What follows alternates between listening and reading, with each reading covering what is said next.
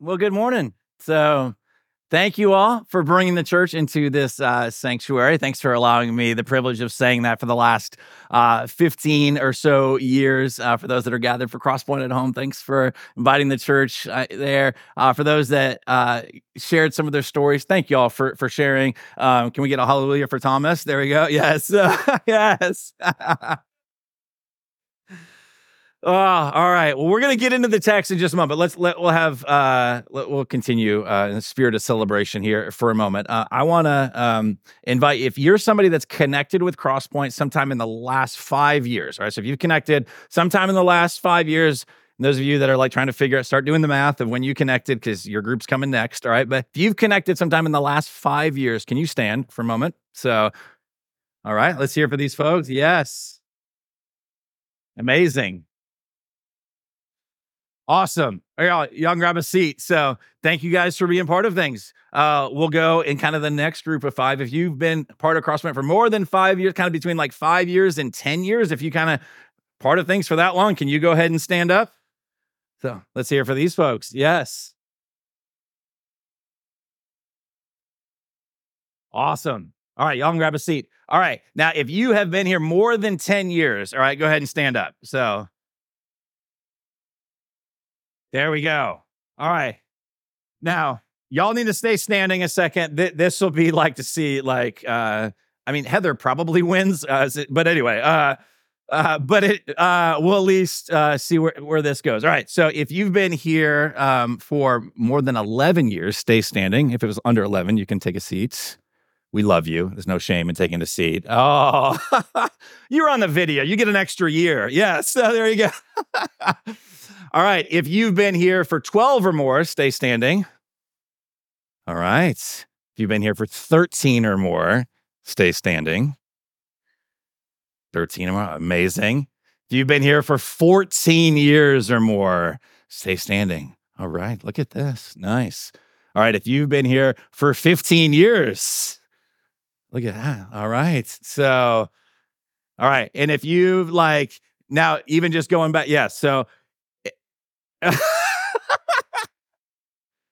Listen, I can't say that to my mother, but you know, you're just shouting across the room. I don't know, but um, so we've got some family in the mix, very thankful as well. So, um, and yeah, it's so basically as I look around the, the, this room, all right, and if you were part of like, let's go back to like fall of 2008, where you're part of like a core group, if you went to a service at the Crosby Wellness Center that has since been torn down, stay standing. If not, all right. So look at this. All right we have let's hear for these folks all right? Thank you all so much. Thank you for your partnership in the gospel. Uh when as kellen retold the story this morning there was this word of like there's this church and it's meeting at this guy's house and he was like i'm pretty sure that's a cult all right? Um uh but y'all get the matching tennis shoes in a minute anyway um but thank you all for being part of it. Um, a quick, I I asked because I can't do math. I asked Siri on the drive over this morning. I was like, "What is 15 times 52?" Just to get it, you know, 780, I believe. Like, so some of you, you know, um, and I'm pretty sure, like, uh, between Jessica serving with uh, on staff and Kellen basically playing drums. But I think they've been here about 775 of those times. All right, uh, folks that have just been here through it all. But thank you all so much. Um, allowing me the privilege of just like growing giving space and grace to even grow as a as a pastor. I mean on average we're, we're probably like 650 sermons many of you all have had to to listen to of, of me. That's a lot of me all right? Um, so i apologize uh, for that. But um, friends it is an absolute joy to be part of what god is doing. Thank you for being part of it. Whether you've been here from the very beginning or this is your first sunday showing up or anywhere in between our goal today, even with some of these little things that, that are different, is to just continue to do what we've attempted to do from the beginning is to point one another to Jesus, to be these conduits, these channels of his grace and mercy. Um, and that's not this one way thing that that comes from like the leaders on stage out to everybody. No, no, like we all receive in that. And you have encouraged me and my family, strengthened us, ministered uh, to us. Um, it has just been, it's an incredible thing. I would be lying if I said there weren't lows. We all know there's highs and lows. But God has been so, so faithful, um, and He has worked in and through you also. Thank you for being uh, the church. And so uh, th- this morning, we're going to wrap up this series called Seeking Mishpat um, and kind of get back to even just what are some of the, the roots of like what God has called us to as a church. And Mishpat is a Hebrew word for justice. To bring a right ordering, to see this flourishing in our communities. And Crosspoint is not the answer to all that, but we pray that God might use us to be part of God's redemptive work. So, with that, I want to invite you, all right, to take out a Bible. If you brought one, you can turn there, use one of the ones in the pews uh, this morning, or you can scan the, the QR code or go to thisiscp.church and click sermon notes. We're going to read Daniel chapter one this morning. All right. Um, and so, as you're turning there, if you would, if you're able, please stand as I read this. Uh, you're allowed to stand no matter how long you've been part of the church. All right. So, Daniel chapter one, and I'll explain in a in a few minutes as to why this text on this particular day. But for now, I just want to go ahead and read this account. Perhaps you grew up in the church and you know all about Daniel and you're thinking lion's den and felt board, like all that stuff, right? This is the story of like how he found himself and his friends in this place called Babylon, in this place of exile, in this place where if you think it's difficult to be the people of God, to be the church now, like to be in Babylon, like that's no joke. And so, how is God going to work in and through his people? How do his plans continue to go forward? So, Daniel chapter 1, hear God's word. In the third year of the reign of Jehoiakim, king of Judah, Nebuchadnezzar, the king of Babylon, came to Jerusalem and besieged it. And the Lord gave Jehoiakim, king of Judah, into his hand with some of the vessels of the house of God. And he brought them to the land of Shinar, to the house of his God, and he placed the vessels in the treasury of his God. Then the king commanded Ashpenaz, the chief eunuch, to bring some of the people of Israel, both of the royal family and of the nobility, youths without blemish, of good appearance and skillful in all wisdom, endowed with knowledge, understanding, learning, and competent to stand in the king's palace and to teach them the literature and the language of the Chaldeans. And the king assigned them a daily portion of the food that the king ate and of the wine that he drank. And they were to be educated for three years. And at the end of that time, they were to stand before the king. And among these were Daniel, Hananiah, Mishael, and Azariah of the tribe of Judah. And the chief of the eunuchs gave them new names. Daniel he called Belteshazzar, Hananiah he called Shadrach, Mishael, Mishael he called Meshach, and Azariah he called Abednego.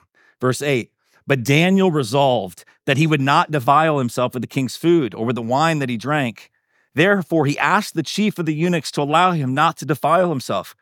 And God gave Daniel favor and compassion in the sight of the chief of the eunuchs. And the chief of the eunuchs said to Daniel, I fear my lord the king, who assigned your food and your drink. For why should he see that you were in worse condition than the youths who are of your own age? So you would endanger my head with the king. Daniel said to the steward, whom the chief of eunuchs had assigned over Daniel, Hananiah, Mishael, and Azariah, Test your servants for 10 days. Let us be given vegetables to eat and water to drink. Then let our appearance and the appearance of the youths who eat the king's food be observed by you, and deal with your servants according to what you see. So he listened to them in this ma- ma- matter and tested them for 10 days. And at the end of the 10 days, it was seen that they were better in appearance and fatter in flesh than all the youths who ate the king's food. So the steward took away their food and the wine, and they were and they were that they were to drink and gave them vegetables, which might be the worst verse in the Bible. But anyway, okay. As for these four youths, God gave them learning and skill in all literature and wisdom, and Daniel had understanding in all visions and dreams. And at the end of the time, when the king had commanded that they should be brought in, the chief of the eunuchs brought them in before Nebuchadnezzar. And the king spoke with them and among all of them, none was found like Daniel, Hananiah, Mishael, and Azariah. Therefore, they stood before the king, and in every matter of wisdom and understanding about which the king inquired of them, he found them ten times better than all the magicians and enchanters that were in all his kingdom. And Daniel was there until the first year of King Cyrus. This is the word of the Lord. You may be seated. So, friends, this morning, this idea of mishpat, to bring a right ordering. Uh, ordering. I want to I want to look at this theme as we've been looking at different aspects of bringing mishpat as it pertains to the sanctity of life and to diversity and racial reconciliation. This call to to justice. This morning, I want to put before you a more broad idea of just justice, this mishpat, and missional living. And what I mean by that is a group of people that would become, that would see themselves as missionaries. Like we tend to think of mission as going across, you know, like going to another country, and it includes that. But God is calling us as well to live as missionaries right here, right now, regardless of your age. If you're a follower of Jesus and whatever place He has put you, to live with this missional like fervor and this urgency and by that, as we begin to do that, groups get formed, ministries get formed, churches get planted. And we want to see that continue.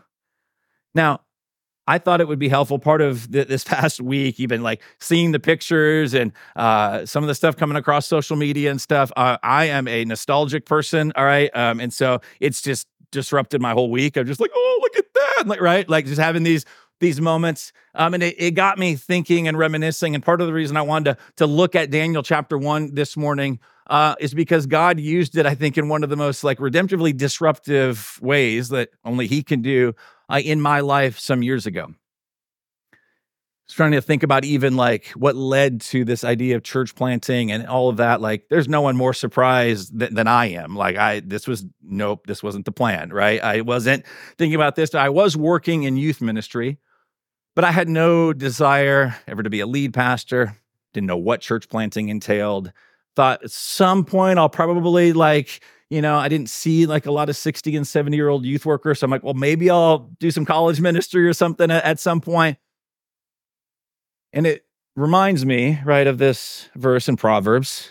I think we can all attest to how this is played out in our own lives, right? The heart of man plans his way. We've got ideas, we've got dreams, we've got hopes, aspirations, we've got five year plans. It might be in a document, it might be whiteboarded, it might just be bouncing around in our brain, whatever it is.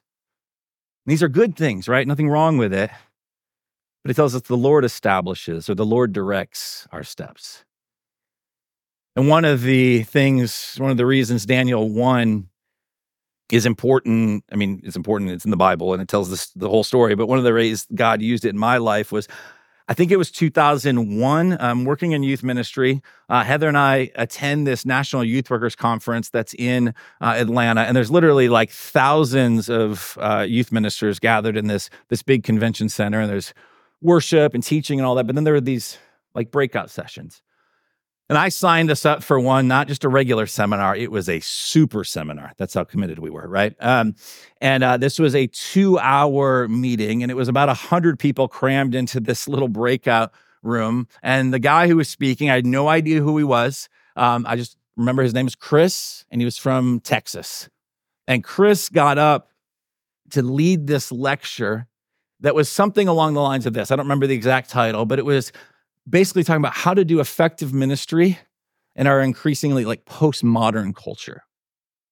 Postmodern, that word, that idea, like it was very popular at the time. Everybody seemed to be talking about it. We all got tattoos with it, whatever. Like, um, so there was this this thing, and I remember signing up and being like, okay, well, let's I want to hear what this is all about. But come to find out, he wasn't interested in youth ministry. He didn't do youth ministry. He'd actually was in the early stages of planting a church, which again, that I was like, whatever, man. You do your you do your thing. But as he began to talk, and in particular, as he began to open up Daniel chapter one, God began to like unlock something. Like I remember vividly, like sitting there and like just furiously taking notes. I can't even read my own handwriting, but I'm still like writing it all down and just finding my like energy level and interest growing the longer this guy talked. And this is over like a two hour lecture. And one of the key things he did is he walked through Daniel 1. Now, listen, thinking back on it now, I know there were things um, that I re- remember that like are a little cringeworthy, some things that I'd be like, ooh, I don't know if I would agree with that. He was maybe in his late 20s, early 30s. I was early to mid 20s, somewhere in that. I'm not doing the math correctly, but let's say around 25 he was probably saying more things about what he was against and what annoyed him with the church and didn't always have the most like great vision of where he was going. He knew what he didn't want. He had like kind of all this this angst and frustration and he was speaking my love language at the time, right? I was just like, yeah, like and I remember like really resonating and amidst all of that because it's way easier to deconstruct and construct, there was still something that was like, oh, but like I didn't know what was going on other than to know like there was something that was stirring. I remember Heather and I getting done with that seminar. We just couldn't stop talking about it. We met up with the rest of our, our team and they were like, yeah, our thing was okay. And we're just like, this is the greatest thing ever. Right. And like began un- unpacking it. And I don't know if they shared in our enthusiasm or not, but like it stuck with me. And so it had me this past week, even just thinking about as we think and we celebrate what God has done in planting a church, what's our hope going forward? Like the goal was never just like get a new work started. We can celebrate that, but we want to continue to see like more disciples made, more missionaries sent out, that we would all embrace that idea that we are sent to be a missional people individually and collectively. And Daniel 1, I think, gives us a great picture of that. So this morning, for just a few minutes that I have, I want to look at Daniel's faithfulness. I want to look at the fruitfulness of Daniel and how it's all rooted in the favor of God. But first, a couple things. This calling to faithfulness so I mentioned a moment ago, right? Like, think about this situation. Him and his friends, they are young men. They might be like teenagers, maybe early 20s, and they are ripped away from their homeland. Everything that they've ever known, everything that was familiar to them, every custom, tradition, homemade meal, just gone. And they are brought in to a, they're taken captive. They're brought to Babylon, this place of rampant wickedness. There's a reason why the Bible in the book of Revelation keeps speaking about Babylon because it represented everything that's evil. This was not a God honoring place. So here's these young men. How are they going to, to live? They are moving into what's helpful to think about it this way of this very contested space. Will they live faithfully for their God or will they succumb to what is a three year program? Do you remember hearing that? For three years, they're going to be trained in all the ways of the Babylonians. It's the Babylonian school of discipleship. That's not the thing that a good Jewish boy would be like, oh, I'll sign up for that. Look, looks interesting, right? You do not want the master class in the Babylonian discipleship ways. And yet that's what they're going to be given. And so right away, we get some clues into the context. It tells us the vessels of the house of God were taken and they're put in the, the supposed God of the Babylonians. This was a way for them to assert their power, their dominance, to say, this isn't just a physical battle, this is a spiritual battle. And our God rules and reigns. If your God was so great, he would have protected you. And so we're going to have your religious items in our temple, not because we're going to join in and worship and like praise all the gods. No, no. It's there to remind you that your God is no real God at all. At least that's what they believe. But God is telling a different story. And one of the keys is there at the beginning of verse 2 and God gave. God is sovereign. God is working his plan. God has never stopped with his vision of how he's going to work in and through his people to bring about redemption. Tremper Longman, in his commentary on this, says it this way as we think about now. Because it's easy to think for a moment, right? Like, oh, it's so much worse now. Is there real opposition to the church?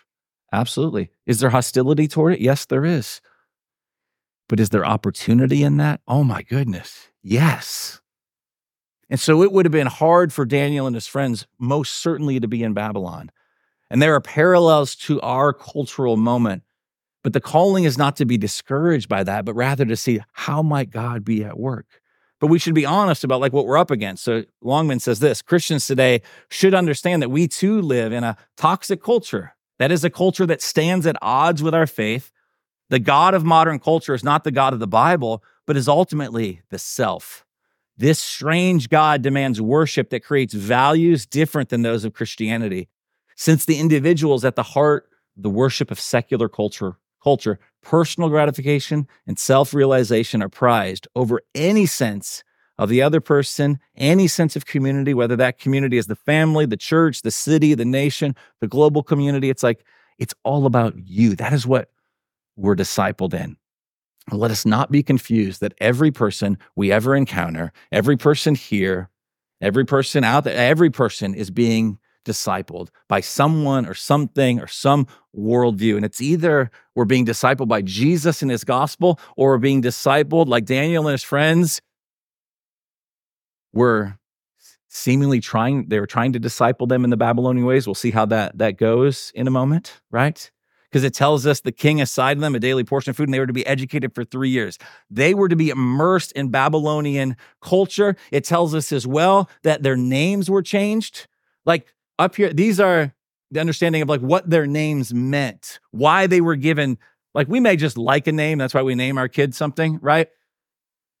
But in that cultural context, to be named something, it was loaded with significance. And all of them had names that pointed to the reality of the one true God, God, the God of the Bible, the God of Israel, the covenant making, covenant keeping God. And then what happens? Those names are ripped away from them. They're given new names. So every time their name was called, every meal that was served, the three years that they were immersed in this education was an attempt to obliterate their identity that was so wrapped up in being the people of God and to make them into Babylonian disciples. That's what was taking place. And if we are honest, every moment of every day, there's a discipleship strategy that's being used by the enemy to get us not to follow Jesus, who's the way, the truth, and the life, but to follow our own way, our own agenda in the name of liberation and freedom. But it further enslaves us. And so it's important for us as we consider being a missional people and what God is calling us to, we have to remember our name. My friends, like, do you do you know your name? Do you know your name that's written in the book of life? Do you know that you're a son or daughter of the king? Do you know that you have a new identity in Christ? Do you know that you have nothing to prove to anybody because Jesus has already done it? Do you know that you have his righteousness if you're in Christ? And to the extent that you and I rest in that truth, that we really know our name and remember our name, we will be able to live individually, but more importantly, collectively as the church, as the people of God, into our sort of Babylonian culture, into the places that God has sent us. And when we forget our name, I think we drift towards one of two kind of extremes. On the one hand, if we forget our name, we become so consumed with just, we don't want to stand out. We just want to fit in. We don't want anybody to think badly of us. So we might, even in the name of just like some general respect or tolerance, right? What's not always bad, but like we might just sort of acquiesce to everything in the culture. And the name for that is we become syncretistic. And it's rooted in a fear that's like, you know what? I don't want to miss out. I don't want to stand out. I'm just going to become like the world. Or we go to the other extreme. And that extreme is there's this big bad world out there, and I got to separate from it, forgetting that, yeah, there's difficulty and there's challenge and there's evil and there's brokenness and there's sin and there's darkness. But friends, it's not just out there. Like it's in here. It's in my heart. It's in your heart. It's in this room. And so to just huddle together with people like, all right, we're just going to be together, we're going to separate.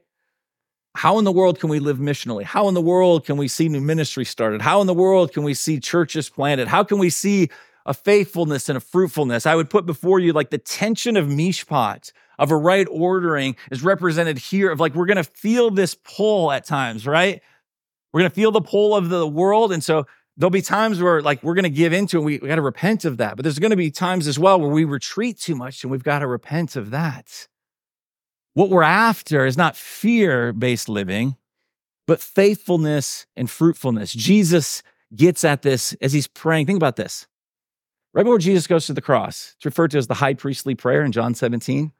Jesus prays not only for his disciples, but friends, he prayed for you.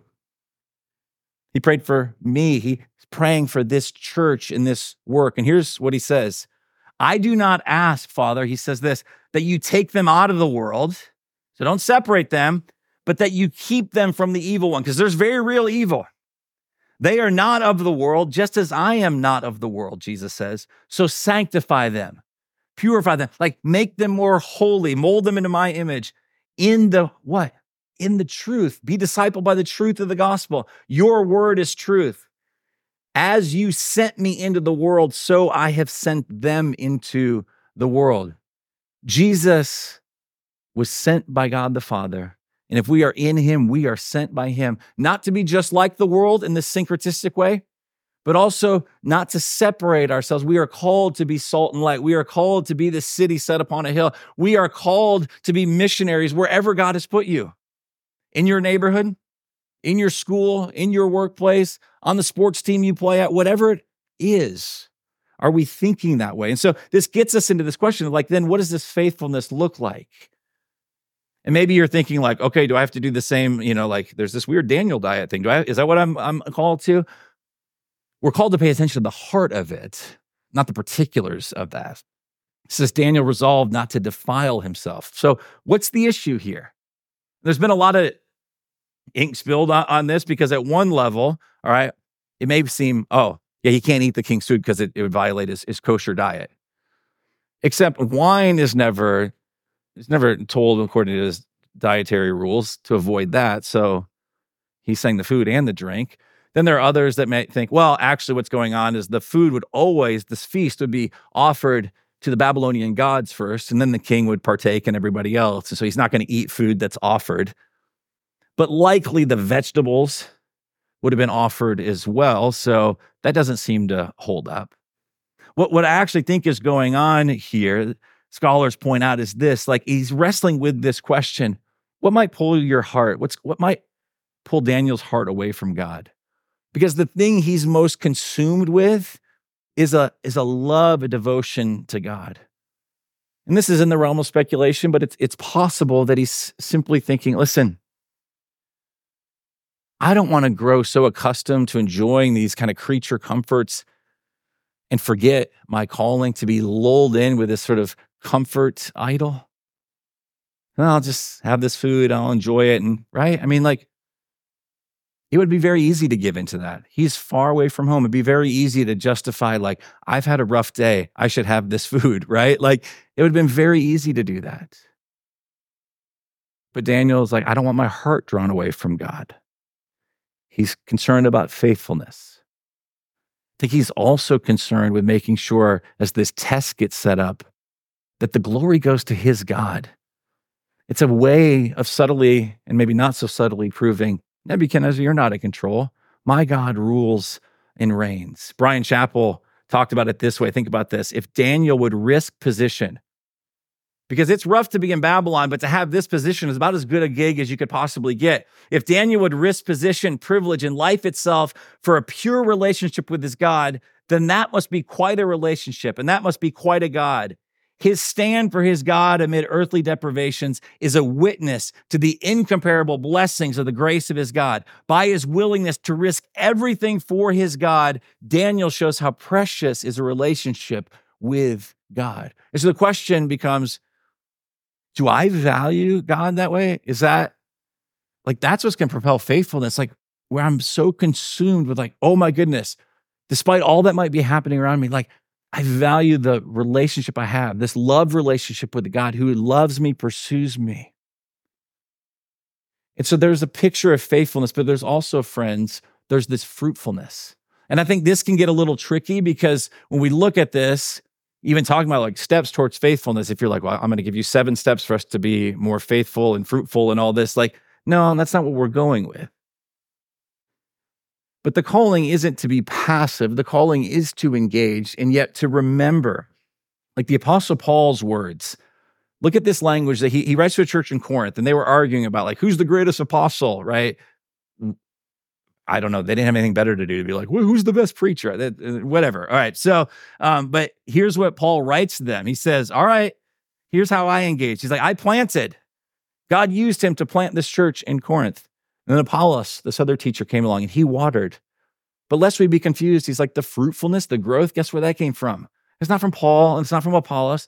God gave the growth. So neither he who plants nor he who waters is anything, but only God who gives the growth. So we have to keep that in mind. This calling to faithfulness and this prayer for fruitfulness, at the end of the day, we are a people I think this should focus on are we being faithful to what God has called us to? We cannot control the fruitfulness. And yet, Paul did actually plant, and Apollos did actually water, and Daniel did actually learn some things. And God did work in and through that. So, how should we be thinking about that? And verse 15 says, At the end of the 10 days, it was seen that they were better in appearance and fatter in flesh than all the youths who ate the king's food. So, there's this faithfulness, but there's also like, oh, being faithful to their God, like it's resulting in some noticeable things happening here. It's getting the attention of the leadership there. And then when we jump to verse 17, it tells us something even more fascinating. As for these four youths, notice the language God gave. Who's sovereign? Who's doing this? Who's really in control? Our God. God gave them learning and skill in some literature, in the stuff that was only honorable to the one God. No, no, in all literature, in all wisdom.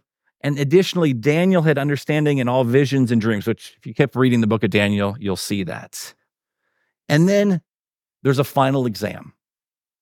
Imagine the most powerful man in the world at that time is Nebuchadnezzar. And these young men, Daniel included, are going to stand before him after a three year Babylonian discipleship school. They're going to be brought before him for this exam, and he's going to ask them anything and everything that will pop into his mind. And here's how it tells us they did on that exam. And in every matter of wisdom and understanding about which the king inquired of them, he found them not equal to, not just a little bit better 10 times better than all the magicians and the enchanters that were in all his kingdom. Friends, I find that very fascinating that Daniel and his friends they didn't have right they, they had to in this case they were like forced into the school but what's so fascinating is they were able to remain faithful and God brought about a lot of fruitfulness, how He used them. And I think part of the way God worked through them is this understanding in this knowledge that He was giving to them, even in things that ultimately, right, like no good Jewish boy is going to grow up being like, I want to learn Babylonian enchantment and, and magic, right? Like that's not what we should be focusing on, obviously. But what I think God is forming here are effective missionaries who have the ability to actually understand the culture that they're placed in. We can become very good, if we're not careful, as the church, of answering questions that nobody else is asking in the name of not becoming like the world, because we're called to be in the world but not of it. We can sometimes retreat too much that we don't know the core concerns and issues that our, our neighbors, our friends, our extended family might, might be facing. We can be so disconnected from what's going on in the broader culture. Or we can go the other extreme that we're so like the culture that we don't stand out at all. Or salt that's lost its saltiness. Or again, it's uh, this call to this tension. I think we see that here in the book of Daniel. And I think it raises something. Perhaps maybe you were, maybe you've heard this before, meaning like it was, it was kind of taught to you. It was maybe used by a parent or a teacher. Maybe you've used it yourself, and it's the, this phrase, right? You take garbage in, garbage comes out. And I think there's some nuance that's needed to this conversation. Because are there certain things that we should avoid, like thinking on and dwelling on and watch? Yeah, I do actually think that, right? But in every case, is just taking in something going to, to result? Like Jesus speaks in Mark chapter 7 about it's not what goes in that defiles you, but what comes out. How, how do we make sense of the fact that for three years, Daniel and his friends were immersed in the Babylonian culture, all of the, these things, and yet they didn't become like it? So, at one level, Philippians 4 8 is very true, right? Finally, brothers, whatever is true, whatever is honorable, whatever is just, whatever is pure, whatever is lovely, whatever is commendable, like all the things that are not the Babylonian culture, right? If there's any excellence, if there's anything worthy of praise, think about these things. So we are called to fill our minds with that. And yet at the same time, I believe that what God is also doing with these young men is saying, I'm going to equip you and I'm going to train you. And there's going to be some things that you're going to learn, and they're, they're, they're not the ways that you're called to live. But I'm going to be setting you apart as missionaries in this context. Maybe a way to think about this, this framework, is there are certain things that we are called outright to reject, there's certain things that we can receive, and there's certain things that we get invited in to be about this work of redemption. Are there things that are just blatantly evil and should be called such without equivocation in this culture? Yeah, that are, yes, and we would reject those things. Are there things that we can receive that are just part of God's common grace? I've had ACL reconstructive surgery on both of my knees. Um, shouldn't try and play basketball at my age, right? Uh, and neither time, I had the same doctor both times. you know, as he was walking me through what he's going to do in the surgery, I actually have no idea if he is a follower of Christ or not, right? It wasn't of utmost concern to me as far as would he be able to do this surgery or not. I want to know about his credentials. I want to know where he, he went. How many of these? Oh, this is your first time doing this? No, thank you. Right? Like I want to talk about those those things. Part of God's common grace is just the expertise of people. Right? That's something I can receive. But then there are things, my friend, where we see, oh, how might God want to use us to bring about redemption?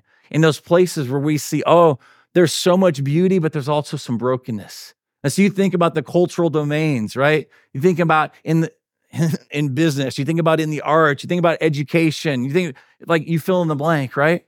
Are there things there that are like, wow, that's beautiful? But you also see a shadow side. You also see a darkness to it. You also see the brokenness. And the calling of the Christian is not to become and to embrace the brokenness, but it's also not to retreat from it, but rather to say, equipped by the gospel, Lord, would you use us as agents of redemption and reconciliation? I believe that's what he's doing here. And so it raises this question Will we be, by the power of the gospel, a faithful and fruitful presence? When I first heard Daniel 1 spoken of, sitting in this conference, sitting in this seminar on ministry in a postmodern context, if I'm being completely honest, and looking back on that, I think what energized me was not the call about faithfulness, it was the call about fruitfulness. It was the like, whoa, I want to be used like Daniel and these guys, right? I want to know and I want to study the culture and I want to understand this. I want to be a good and effective missionary. All these things, and those are not bad things. But over time, and I think 15 years of church planting, all right, um, in the best way possible, kind of beats that out of you in a good way to say, hey, God's going to control the fruits. Will you be faithful?